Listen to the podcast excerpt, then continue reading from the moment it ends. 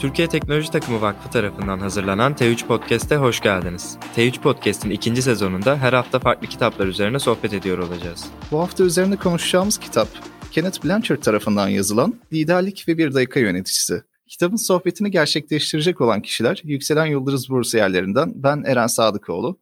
Ben de Yükselen Yıldız Bursiyerlerinden Oğuzhan Parmaksız. Kitabın öncelikle yazılmadan önceki hikayesinden birazcık bahsedelim sizlere. Yazarı 10 yıldır bir üniversitede profesör olarak çalışıyor ve aslında o döneme kadar çok popüler bir kitabı yok. Fakat sonrasında Bir Dakika Ebeveyni adlı bir hikayeyi yazmaya karar veriyor. Bu bağlamda yine hikaye tarzını benimsemiş olan Spencer Johnson ile tanışıyor. Profesör Kenneth'in seminerine katılan Spencer Johnson diyor ki bunun yerine biz aslında liderlikle ilgili bir kitap yazalım. İsmi de Liderlik ve Bir Dakika Yöneticisi olsun diyor. Sonrasında her ikisi de yazarların hikaye üslubunu benimseyerek bu kitabı yazmaya başlıyorlar. E, kitabın biraz anlatım şeklinden bahsedecek olursak kitap aslında gayet sade ve kısa bir kitap zaten. 111 sayfadan oluşuyor toplam. Kitabın eğitici özelliğini böyle hikayeleştirerek anlatmışlar ve bu karşıdaki okuyan kişiye çok daha iyi geçiyor.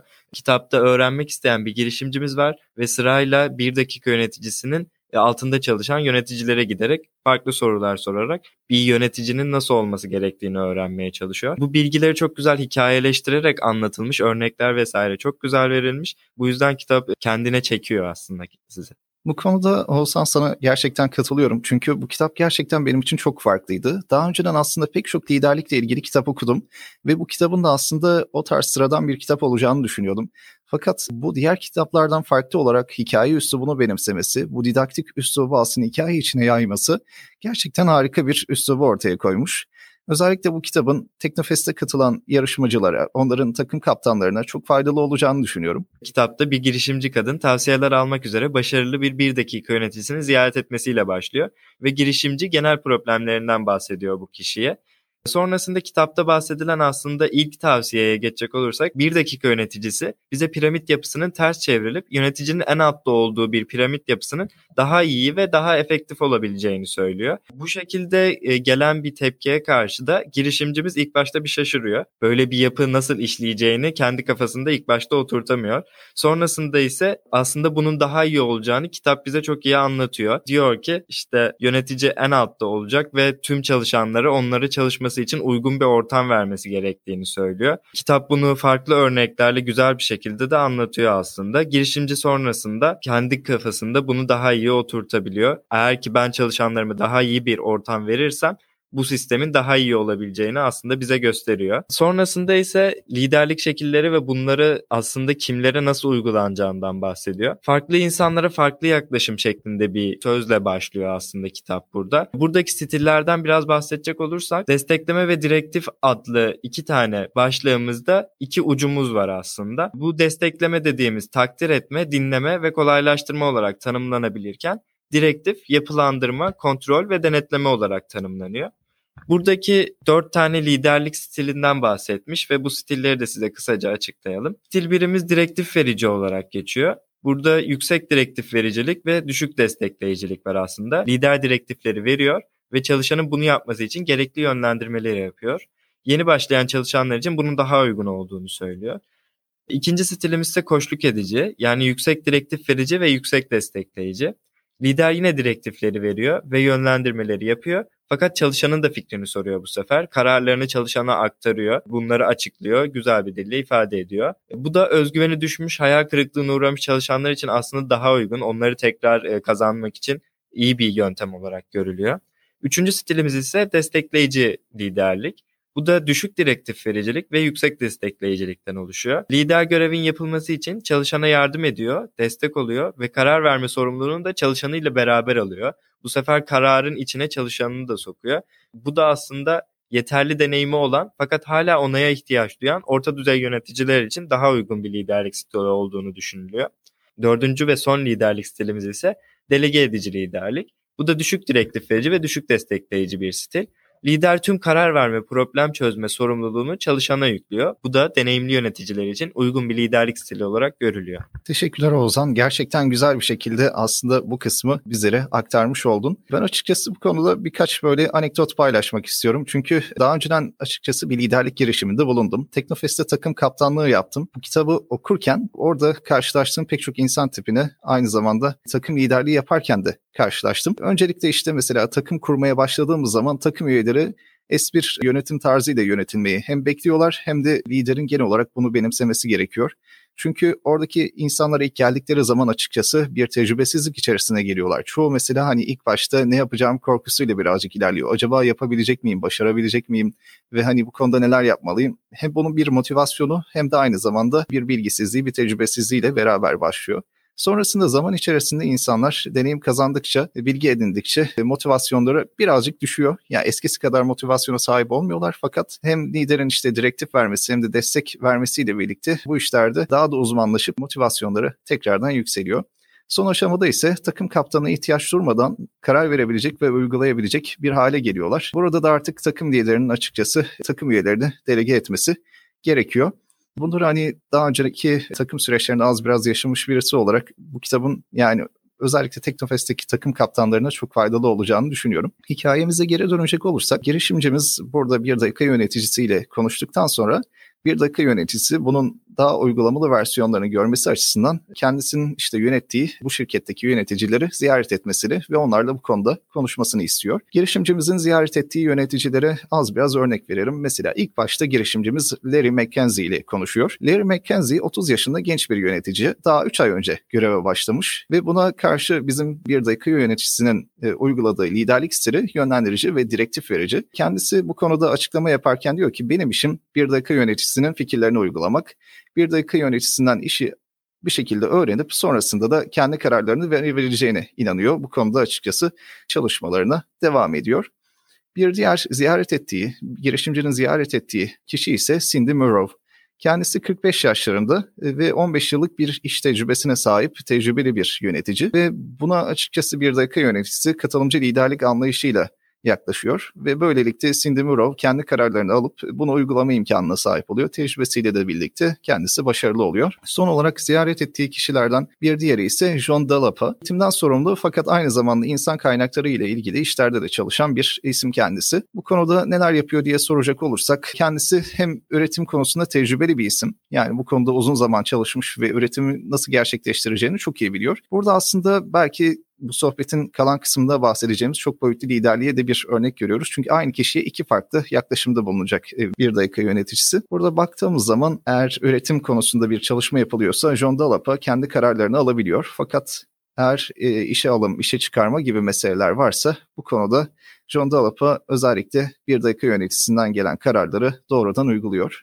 Evet bu bahsettiğimiz üç farklı yönetici de kendi durumlarından açıkçası çokça mutlular, memnunlar. Çünkü özellikle bir dakika yöneticisinin destek verdiği yöneticiler e, aslında bu konuda tecrübesi olmayan yöneticiler ve ondan aslında bir şekilde işi öğreniyorlar ve bundan da çok mutlular, memnunlar. Bir şekilde delege ettiği yani bir dakika yöneticisinin delege ettiği yöneticiler ise yine aynı şekilde bu durumdan mutlular. Çünkü kendi işlerini çok iyi bir şekilde biliyorlar ve bunu uygulamak için özgürce çalışabiliyorlar. Peki bu liderlik stilini aslında yöneticilerin nasıl karar verdiğine geçiyorlar sonrasında kitapta ve ortaya da bir dakika yöneticisinin ortaya koyduğu gelişim düzeyleri adlı bir şey çıkıyor. Gelişim düzeyleri de yine dört tane aslında. Gelişim düzeyi birden dörde kadar gidiyor. G1 işte düşük yeterlilik, yüksek özgüvenden oluşuyor. Buna aslında stil bir liderlik daha uygun oluyor. Çünkü yeterliliği henüz yok ama bir şeyler yapmak istiyor ve o kişiye e, yol gösteriyor, direktif veriyor ve işi en ince ayrıntısına kadar öğreniyor aslında. Sonrasında gelişim düzeyi 2'ye geçtiğinde düşük ve az yeterlilikte hani biraz bir şeyler öğrenmiş ama hala yeterli bir düzeyde değil. Ama bu sefer özgüveni de düşük çünkü bir şeyler bilmediğinin de farkına varıyor ve daha fazla öğrenmeye çalışıyor. Burada aslında liderlik stili 2'ye geçiyoruz. Burada ona yine direktifleri veriyor, öğretmeye çalışıyor ve destekleyici de oluyor. E, gelişim düzeyi 3'e gelecek olursak yüksek yeterlilik ve değişken özgüven ve bağlılıktan oluşuyor aslında. Bu kişilerin yeterliliği, işi bilme oranı gayet yeterli, yüksek. Ama aslında yöneticisi hala direktif verdiğini düşündüğü zaman biraz işten düşebiliyorlar, motivasyonlarını kaybedebiliyorlar. Bu kişilere de liderlik stili 3 gayet uygun oluyor. Gelişim düzeyi 4'e geçecek olursak da yüksek yeterlilik ve yüksek özgüven artık her şeyi bilen ve her şeyi de kendi başına yapabilen insanlar için bu gelişim düzeyi kullanılıyor. Bu kişilere de liderlik düzeyi 4 yani stil 4 daha uygun oluyor. İnsanların gerçekten G1 ve G2 gelişim düzeyleri arasında motivasyonunun düşmesi ve iş yüklerinin artması onları olumsuz etkiliyor. Bunu Teknofest'te takım liderliği yaparken gerçekten fark ettim. Çoğu takım arkadaşımın bu düzeyde işi bırakmak istediğini gördüm. Çünkü hani belli bir zaman sonra belki hani daha önceden işte G1 düzeyindeyken belki bir cahil cesareti tabiri caizse e, oluyor insanlarda. Fakat e, G2'ye geldiğimizde artık işin gerçekten ciddi olduğunu anlıyorlar ve bu konuda yapabilir miyim yapamaz mıyım soruları tekrardan başlıyor. Ve bunlar yoğunlaşmaya başladığı zaman da açıkçası takım üyeleri açısından olumsuz sonuçlar ortaya çıkabiliyor. Burada liderin sadece direktif vermesi değil, aynı zamanda koçluk etmesi gerekiyor. Burada koçluk demekten kastım hani sadece direktif vermek anlamında değil. Aynı zamanda bu işi yapan kişilere motive etmesi, yeri geldiğinde belki yavaştan, çok yavaştan kendi kararlarını vermelerine e, vesile olması. Belki bu tarz hani bir yönetim tarzı uygulanırsa çok çok da başarılı olacağını düşünüyorum. E, liderlik özelliklerini güzel açıkladın Eren bence. Ben de biraz kendi liderlik tecrübelerime baktığımda kitabı okurken aslında bir eksikliğimi fark ettim. E, liderlik stilleri arasında geçiş hızını da çok iyi ayarlayamadığımı düşündüm. Özellikle stil 2'den stil 3'e geçiş konusunda bir çalışanım eğer benim gözümde yeterli düzeye ulaştıysa ve teknik olarak ben artık onu yeterli görüyorsam ona direktif vermeyi aslında çok hızlı kesebildiğimi fark ettim. Bu sürecin aslında biraz daha yavaş olması gerektiğini ve karşımdaki çalışanı aslında gelişmesi için zaman tanımam, tanımam gerektiğini fark ettim kitabı okurken. Ve en önemlisi aslında burada bahsedilen şeylerde çalışanın gelişim düzeyine kendisi karar vermesi gerekiyor. Ben de bunu biraz da atlamış olabilirim. Orada çalışanla iletişimimizin daha iyi olması gerekiyor ve liderlik stilinde anlaşmamız gerekiyor karşılıklı olarak. Bundan sonra bu konularda kendim daha dikkat dikkatli olacağım. Kitabı okuduktan sonra bunu fark ettim. Çalışanın gelişim düzeyi için daha fazla iletişimde olacağım ve ona karar vermesi için onunla konuşmam gerektiğini düşünüyorum. Bu konuda aslında deneyimini paylaştığın için çok teşekkür ederim Oğuzhan. Burada belki bir başka meseleden daha bahsetmek gerekiyor. O da çok boyutlu liderliğin özellikleri. Çünkü aslında senin de bahsettiğin genel olarak birden fazla liderlik stilini uygulamaktı zaman içerisinde farklı kişileri. Bundan birazcık bahsedecek olursak ilk başta bahsedeceğimiz madde büyük bir ihtimal şu olmalı. En iyi liderlik stilinin olmaması. Aslında baktığımız zaman çoğu yönetici işte insanları eğer rahat bırakırsam, onların özgürce işte kararlar almasını, özgürce çalışmasını sağlarsam her şey çok iyi gidecek. İşte insanlar bir şekilde kendi kendilerine işi öğrenecekler ve sonrasında da bunu uygulayacaklar. E böylelikle işte hani şirketimiz daha başarılı olacak ya da işte yönetimimiz daha başarılı olacak tarzında düşünüyorlar. Burada açıkçası bu çok boyutlu liderliğe uymuyor. Çünkü insanlar bazen liderlerin otoriter olmalarını da istiyorlar. Mesela eğer e, sizin altınızda çalışan kişiler çok da fazla hani bilgisi sahibi olmayan kişilerse bu konuda büyük bir ihtimal sizden daha otoriter ve direktif verici bir lider olmanızı talep edeceklerdir. Ben bunu hani bizzat yaşadım. Çoğu takım arkadaşım gelip işte bana lütfen hani bu konuda bilgi verebilir misin? Daha hani bu konuda otoriter olabilir misin tarzında talepleri olduğunu gördüm. Burada bahsedilen bir mesele daha var. Ondan da böyle bir anekdot olarak bahsedeyim. Burada bir dakika yöneticisi girişimciyle konuşurken otoriter liderliğin de aslında yeri geldiğinde iyi olabileceğini söylüyor. Buna da şöyle bir örnek veriyor. Eğer bir toplantıdaysanız ve yangın çıktıysa bu konuda dışarı çıkma talimatlarını oradaki yöneticilerinizde vermeniz gerekir. Oradaki işte insanlara, altınızda çalışan insanları vermeniz gerekir. Eğer bu konuda bir toplantı yapıp daha özgürce karar almayı beklerseniz büyük bir ihtimal çok şey kaybetmiş olursanız diyor bir dakika yöneticisi kitap içerisinde. Kitabı okumadan önce ben de açıkçası tek taraflı liderliği, tek boyutlu liderliği doğru buluyordum. Herkesi işte olabildiğince özgür bırakayım. İşte herkes böyle bir şekilde gelişsin ve hani işler bir şekilde yoluna girsin. İnsanları çok sıkmayayım diye düşünüyordum. Fakat bunun yanlış olduğunu kitabı okuduktan sonra gördüm. Bu kitabı okuduktan sonra fikirlerim tamamen değişti. E, yerine göre bir liderlik stili benimsemek bence çok çok daha başarılı olacak kitabında dediği gibi. Ben de aslında burada biraz daha otokratik lider tanımına giriyordum. Daha önceki tecrübelerimi gözden geçirdiğimde kitabı okurken de sürekli kendi davranışlarımı sorguladım ve bu kitapta en çok hoşuma giden şeylerden birisi bu aslında. Sana kendini sorgulatıyor. Benim kendi düşüncemde biraz daha mükemmelliyetçi olduğum için sanırım kontrolün sürekli elinde olmasını ve son durumda kararı benim vermem gerektiğini düşünüyordum. Bu yüzden de aslında stil 2'den stil 3'e geçişte benim açımdan hızlı oluyordu. Çünkü karşı tarafa eğer ki o konuda daha yetkin olduğumu düşünüyorsam fikirlerini çok fazla sormuyordum. Ama bunun aslında bu kitapla beraber de bir yanlış olduğunu ve onun da gelişiminin önemli olduğunu öğrendim. Bu yüzden dediğim gibi kendimi sorgulamayı bu kitapla biraz daha yaşadım ve kendi davranışlarımı bundan sonra daha iyi ilerletebileceğimi düşünüyorum. Eren'in de bahsettiği gibi aslında biraz daha demokratik liderliğin de iyi olduğunu ve ikisinin esnek bir şekilde git gel yapabileceğimiz bir yönetim şeklinin daha iyi olabileceğini kitap bize anlatıyordu. Son bu konuda gerçekten deneyimlerini paylaştığın için teşekkür ederim. Aslında iyi denk gelmişiz çünkü sen otoriter olarak ben de birazcık daha böyle hani serbest özgürlükçü olarak e, liderlik stilleri uyguluyorduk. Demek ki hani ikimizin de bu konuda kitaptan öğrendiği pek çok şey var. Burada hikayeye devam edecek olursak bir dakika yöneticisi girişimciye diyor ki Aynı zamanda benim insan kaynaklarından sorumlu yöneticim Alex Randall'ı ziyaret et diyor ve Alex Randall'ı ziyaret ediyor girişimcimiz. Hikayede Alex Randall girişimciye 3 aşamadan oluşan bir değerlendirme sunuyor.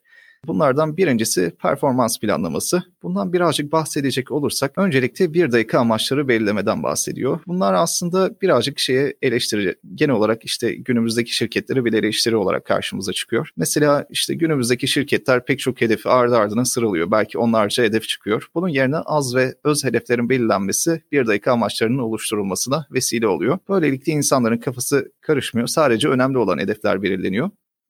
Bu hedeflerin belirlenmesinde açıkçası şöyle bir yol haritası izlendiğinden bahsediyor yönetici. Diyor ki G1 ve G2 yeterlilik düzeyine sahip olan insanlara biz eğer bir planlama yapıyorsak bu planlamayı genellikle biz ağırlıklı olarak yapıyoruz. Fakat eğer bu insanlar yeterliyse ve G3 ve G4 seviyelerinde iseler görevlendirilen kişi burada genel olarak kendi hedefini kendi belirliyor. Bu şekilde bir yol haritası çiziliyor. Bir başka konuda Değerlendirme ise günü gününe rehberlik ve koçluk etme. Burada şöyle bir örnekten bahsediliyor. Bir dakika yöneticisi kendi oğlu Tom'dan örnek veriyor. Tom o dönemler özel bir ilkokula gidiyor ve özel bir eğitim alıyor. Burada işte okuma derslerinde mesela kendisi çok başarılı fakat matematik dersinde başarılı değil. Bu konuda işte nasıl bir yol haritası izlenmesi gerektiğiyle ilgili bir dakika yöneticisi düşünüyor ve şöyle bir karar veriyor. Okulu ziyaret ediyor. Okulu ziyaret ettikten sonra oradaki öğretmenlerle nasıl bir yol haritası izlediklerini konuşuyor. Öğrenciler gidip e, kitabı alıp kendileri soru çözüyorlarmış. Bu şekilde bir yol haritaları varmış. Şimdi Tom'un burada başarılı olmasının sebebi kitap okuma konusunda, okuma dersi konusunda başarılı olması onun delege edici liderlikle birlikte yönetilebilir hale geldiğini yani gelişim düzeyinin G3, G4 seviyesinde olduğunu gösteriyor. Fakat matematikte aynı durum söz konusu değil. Orada henüz G1, G2 seviyelerinde. Böyle olunca bizim bir dakika yöneticisi oğluna daha otoriter bir öğretmen tutarak ona neler yapacağını söyleyen bir öğretmen tutuyor ve sonrasında kendisine neler yapacağını bu öğretmen söylüyor. Matematikteki başarısı ise zaman içerisinde artıyor ve o konuda da G3 ve G4 seviyesine gelmiş oluyor. Son olarak bahsedeceğimiz kriter ise performans değerlendirmesi. Burada aslında farklı bir stilden bahsediyoruz. Bundan şeyden bahsederken işte yöneticileri ziyaret etmesinden bahsederken bahsetmiştik aynı insanlara farklı yaklaşımlar gerekiyor. Çünkü bir insan aslında birden fazla görevi yapıyor şirket içerisinde. Kimi görevlerde daha başarılı ve daha deneyimliyken kimi görevlerde ise daha deneyimsiz olabiliyorlar. Bu durumda bir insana bile farklı yaklaşımlar gerekebiliyor. Bir de burada önemli olan bir mesele daha var. Özellikle bir dakika yöneticisinin bahsettiği liderlik stilinde anlaşmak ve dürüstlük. Bundan nasıl bahsedebiliriz diye soracak olursak genellikle liderler altında çalışan insanlara ne tarz bir liderlik uyguladıklarından çok fazla bahsetmiyorlar. Örnek veriyorum eğer mesela karşınızdaki kişiyi G1, G2 seviyesinde görüyorsanız ona direktif verici liderlik uygulamak istiyorsunuz. Fakat karşınızdaki kişi aslında kendini G3, G4 seviyesinde belki de görüyor. Dolayısıyla siz direktif verince sizi aslında gereksiz otoriter olarak kabul ediyor. Ya da bir başka bakış açısıyla baktığımız zaman belki de karşınızdaki kişi G1, G2 seviyesinde daha yeni işe başlamış ama onu aşırı derecede özgür bıraktığınız zaman kendisi işlerine çok fazla başarılı olamıyor. Çünkü ne yapacağını bilemiyor. Bu durumda da sizi ilgisiz bir lider olarak kabul kabul edebiliyor. Burada liderliğe başlamadan önce o kişilerle konuşmak, gelişim düzeyleri konusunda hem onların fikirlerine hem de kendi fikirlerinize dayanarak bir karar vermek. Sonrasında buna göre bir liderlik stili uygulamak ve bu liderlik stilinde uyguladığınız taktiklerin, burada kullandığımız yöntemlerin hepsinden o kişilere bahsetmek gerekiyor. Burada daha önce Eren'in de bahsettiği amaçları ve hedefleri belirlemede aslında uygulanan bir yöntem var. Biraz ondan bahsedelim. Bu yöntemin ismi maket yöntemi olarak geçiyor. Maket sırasıyla motive edici, açık, konuya uygun, erişilebilir ve takip edilebilir olarak geçiyor.